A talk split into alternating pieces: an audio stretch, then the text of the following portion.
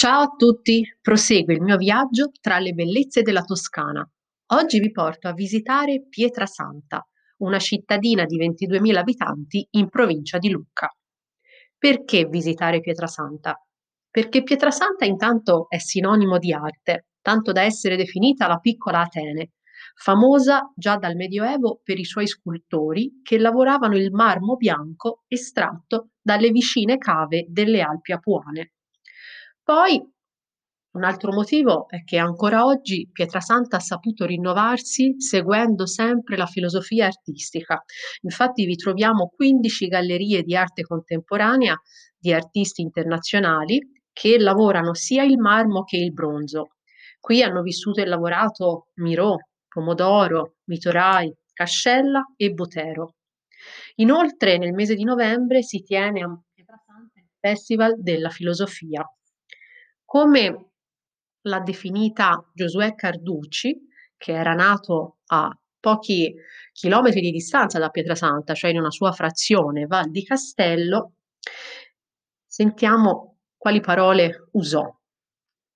Quel che mi piace è Pietrasanta, bellissima cittadina, con piazza unica, una cattedrale da grande città e sfondo le Alpi Apuane.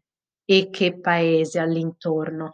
Ecco, il nostro tour di Pietrasanta comincia proprio da Piazza del Duomo, che è una bella piazza armonica sulla quale si affacciano ovviamente il Duomo, il Palazzo Pretorio, il Teatro Civico, la chiesa di Sant'Agostino e altri palazzi nobiliari. Poiché si tratta di una piazza maestosa, oltre agli edifici storici vi troviamo anche diverse caffetterie, inoltre delle sculture in esposizioni temporanee. Ogni prima domenica del mese, in Piazza del Duomo a Pietrasanta, si tiene il mercato dell'antiquariato. Ovviamente sulla piazza l'edificio simbolo principale che dà il nome a questo spazio pubblico è il Duomo, conosciuto anche come la collegiata di San Martino, che colpisce per la bianca facciata in marmo con un rosone centrale e tre navate, ha un'origine risalente al XIII secolo e uno stile romanico e poi successivamente rinascimentale. Accanto al Duomo troviamo il campanile che è alto 36 metri, ha una base quadrata, realizzato in laterizio rosso a vista, anche se il progetto originario del 1518, quindi del pieno Rinascimento, prevedeva il rivestimento in marmo come la chiesa. Si tratta di un progetto artistico che potrebbe essere opera addirittura di Michelangelo Buonarroti, che proprio a Pietrasanta visse tra il 1516 e il 1520.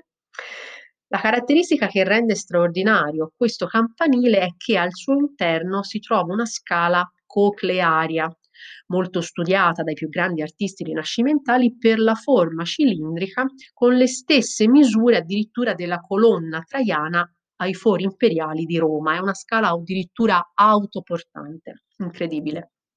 Il battistero poi, di grande eleganza artistica, edificato nel Seicento, quindi nel pieno periodo barocco, contiene due fonti battesimali e poi tutto un complesso di decorazioni interne, tra cui affreschi, medaglioni e sculture varie.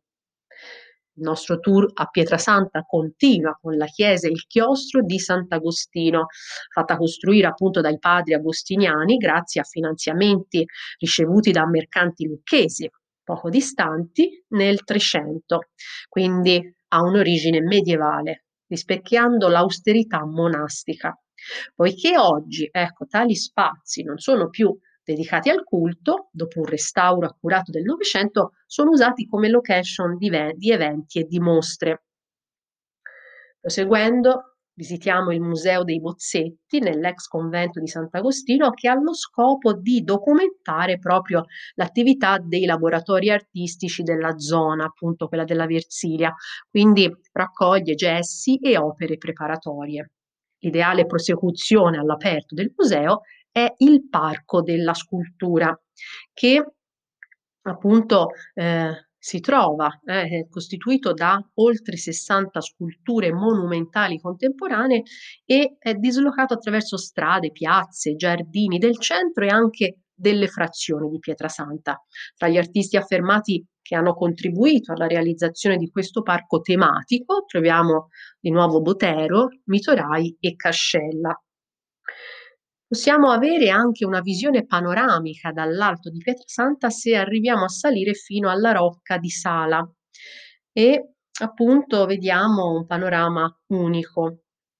Da quello che rimane di un'antica fortezza si intravede tutta la piana versiliese da Viareggio a Forte dei Marmi, famose località balneari toscane sul mar, affacciate sul Mar Tirreno.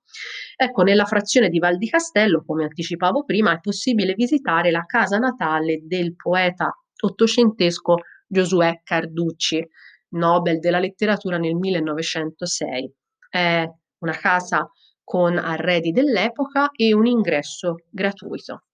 Quindi venite a Pietrasanta, immergetevi in questo percorso di arte sia medievale che moderna e contemporanea. Buon viaggio e a presto!